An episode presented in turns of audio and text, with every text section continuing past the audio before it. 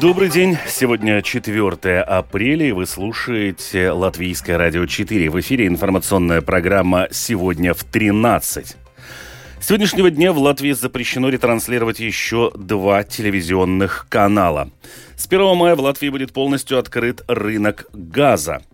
Из-за поздней холодной весны крестьяне не смогли посадить бобы, горох и посеять овес заранее. Финляндия становится новым членом НАТО. Об этом и не только более подробно далее в завершении прогноз синоптиков на предстоящие сутки. Оставайтесь с нами.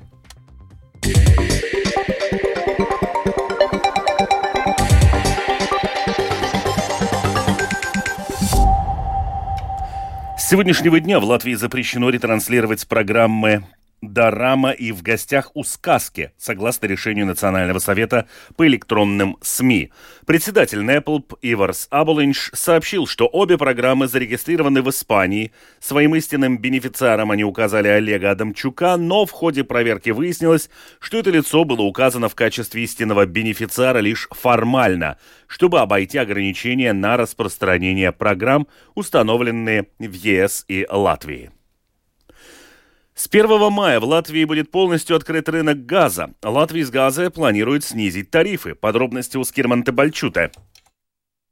До сих пор Латвия с газа была публичным поставщиком газа, который предоставлял услугу по регулированной цене. С переходом на открытую экономику общественный регулятор больше тарифы устанавливать не будет. Все предприятия будут в равном положении, продавая газ по рыночной цене. Новую стоимость универсальной услуги поставки природного газа для домашних хозяйств Латвия с газа обнародует в ближайшие дни. Прогнозируется, что цена будет на 20-40% ниже нынешней. Сейчас клиентами Латвии с газа являются более 360 тысяч домашних хозяйств. До сих пор единственным его конкурентом, продающим газ домохозяйствам по рыночной цене, было Латвэнерго с торговым знаком «Электрум». В свою очередь, с мая эту услугу в Латвии начнет предоставлять также Эленгер, дочернее предприятие эстонского Эсти Газ. Сегодня правительство планирует утвердить правила Кабинета министров, касающиеся ситуации, когда домашние хозяйства не сделали выбор в пользу того или иного поставщика природного газа. Скирман Тебальчута, служба новостей Латвийского радио. В свою очередь, член правления Латвийской ассоциации предприятий теплоснабжения Валдис Виталинш советует при выборе поставщика после либерализации газа сравнивать конкретные предлагаемые цены, а не нынешние обещания. Будет ли цена ниже на газ, это, конечно, вопрос, вопрос рынка. Это, это никаким образом не, не зависит от того, будет ли открыт рынок или нет. Мы можем посмотреть, как это все работает для предприятий, потому что для предприятий газовый рынок уже открыт несколько лет.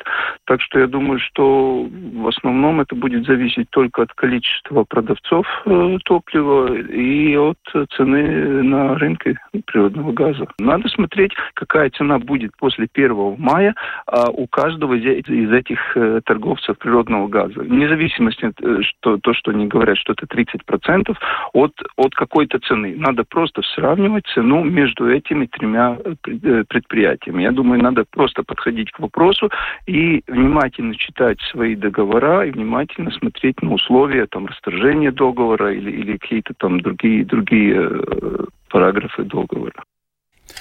Накануне в Рижском Агенскаунсе, а также в Болдерае и Зепникаунсе открылись новые пункты горячего питания для клиентов Рижской социальной службы, имеющих статус малообеспеченных. Завтра, 5 апреля, такие пункты заработают также в Кингараксе и на Тейке. Светлана Гинтер продолжит тему. В центре на Долгогоревос-1 в меню макароны по-флотски и свекольный салат. Дают в подарок еще и пачку овсянки. Инесса Вестуре, представитель центра Деакония, который победил в конкурсе и с которым заключен договор с Департаментом благосостояния Рижской думы на предоставление малоимущим горячих обедов, рассказывает, в чем заключается помощь пунктов бесплатного питания рижанам.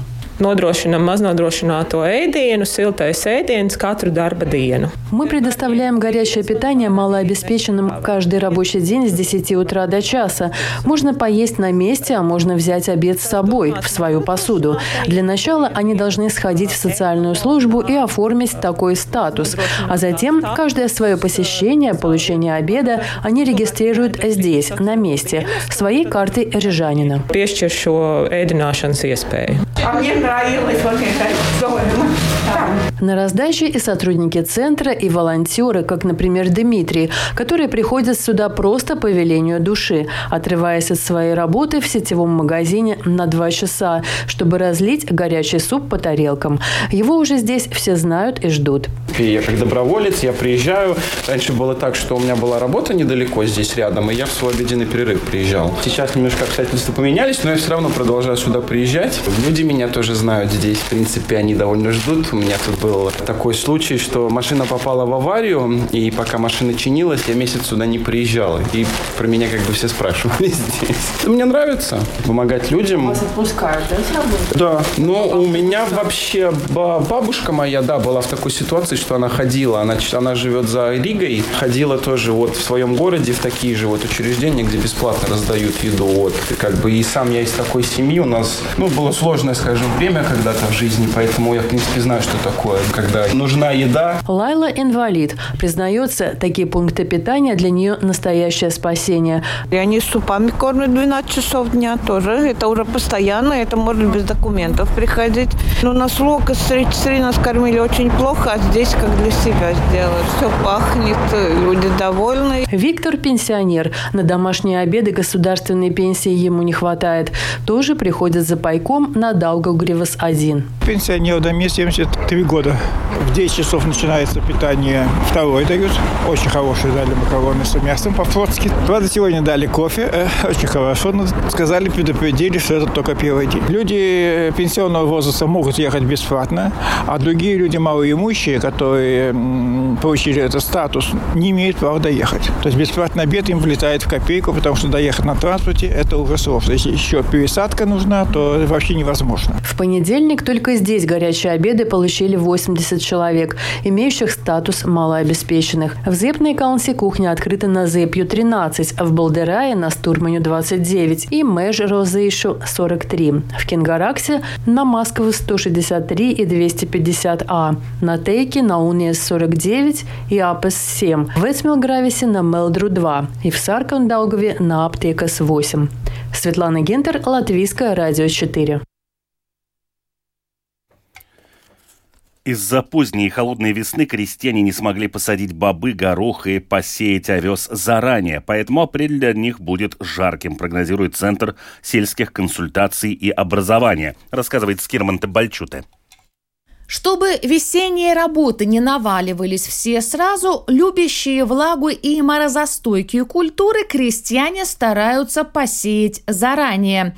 Обычно уже в конце марта сажают бобы и горох, а также засевают овес. Но в этом году это было невозможно из-за снега, дождя и холода, поясняет Оскарс Балодес, руководитель отдела растениеводства Центра сельских консультаций и образования. На этой неделе в Курзаме и Земгала возобновились работы. В первую очередь это дополнительное удобрение полей. В Латгалии снег только что растаял. Поля еще слишком мокрые. Работы, скорее всего, начнутся только на Пасху или уже после праздников. Что касается посевных работ, то очень важно, чтобы почва высохла и немного прогрелась. Посевные работы, в принципе, начнутся вовремя. Правда, у крестьян будет очень много работы одновременно. Апрель будет напряженным, потому что не получилось ничего сделать заранее. С наступлением теплых дней крестьянам придется посадить и посеять практически все сразу. Бобы, горох, овес, пшеницу, ячмень. Чуть позже летний рапс и в мае кукурузу и другие теплолюбивые культуры. Скирмата Бальчута, служба новостей Латвийского радио. Год назад изменили закон, по которому штраф грозит не только за распространение, но и за использование нелегального телевидения. Тогда же в Латвии запретили пропагандистские каналы российского телевидения. Но в приграничье без специального оборудования по-прежнему смотрят телевидение как Беларуси, так и России. Подробнее в сюжете Сергея Кузнецова. Поселок Пасьяна в Лудзинском крае расположен в трех километрах от границы с Россией. Подъезжая к волосному управлению, в машине без труда можно найти белорусскую радиостанцию. Руководитель волости Скайдрит Марчонок отмечает, что они находятся на самой границе. У волости 4 километра границы с Беларусью и 17 с Россией. О том, что соседские радиостанции перебивают латвийские, здесь давно не удивляются. Единственный телевизионный оператор – ЛМТ – очень плохое качество. А когда звонишь жаловаться, спрашивают, где живем, называешь место, и в ответ ничего сделать не можем. Латвийское телевидение мало у кого, в основном белорусское и российское. Доступ совершенно свободный. Подключайтесь и смотрите, что хотите, как через простые антенны, так и через специальные передатчики, которые раньше продавались, и через них можно было подключиться. Там около сотни российских каналов. Приграничье позабыто. Никого не интересует, чтобы здесь была полноценная связь с Латвией. В Волости живет около 500 человек, в основном русские и белорусы. До российского вторжения в Украину жители активно обсуждали политические события. После войны – тишина. Между жителями как будто появилось негласное табу говорить на эти темы и словно боятся делиться своими мыслями, отмечает Скайдрит Марчонок klausos, ka vairāk uztrauc tas, ka... Слышу, что больше беспокоит вопрос о людях, которые прожили тут по 40-50 лет и у которых российское гражданство, которое они оформили, чтобы раньше получить пенсию. А теперь нужно экзамен сдавать и думать, останешься в Латвии или нет. И обычно семьи смешанные. Например, жена или муж граждане Латвии, а вторая половинка гражданин России. А гражданство брали не потому, что думали, что в России хорошо, а потому что в России женщины на пенсию в 50 55 лет могли уходить. Поэтому и оформляли, пока дожидаются латвийской пенсии. Проблема нелегального телевидения – это не особенность Латгалии, а всей Латвии. Пятая часть жителей страны, по данным исследования 2021 года, смотрит нелегальное ТВ. Специфика Латгалии в том, что это можно сделать с помощью антенны, объясняет член правления Национального совета по электронным средствам массовой информации Ева Калдерауска. Латгалия в этом вопросе звучит громче только потому, что на границе с Россией и Беларусью российские каналы можно с простой антенной смотреть. Это технически возможно, и с этим практически ничего нельзя сделать. Говоря о нелегальном оборудовании, то это проблема не только Латгалии, а всей Латвии. Да, частично в Латгалии, но много и в Риге. В прошлом году государственная полиция открыла 18 административных дел за использование нелегального телевидения. В этом году составила уже 9 протоколов, 7 из них в Латгалии. За предложение подключить нелегальные каналы в прошлом году завели 4 уголовных дела, в этом 2. Сергей Кузнецов, Карина Важная, Лаура Эвиня, Латгальская студия, Латвийского радио. Сегодня Финляндия станет 31-м членом Североатлантического альянса, объявил генеральный секретарь НАТО Йенс Столтенберг. До недавнего времени вступление в альянс Финляндии блокировала Турция. Анкара обвиняла две скандинавские страны в укрывательстве членов рабочей партии Курдистана, которую она считает террористической организацией, а также последователей Фитхуллаха Гюлена, которого турецкие власти обвиняют в организации попытки государственного переворота в 2016 году. Турция по-прежнему готова принять в НАТО Финляндию, но не Швецию. Швеция подала заявку на вступление в НАТО одновременно с Финляндией в мае прошлого года, но Турция блокирует ее из-за аналогичных жалоб. Любое расширение НАТО требует поддержки всех его членов. И в завершении выпуска о погоде. Этой ночью пасмурно на большей части территории страны снег, отдельные участки дорог будут скользкими.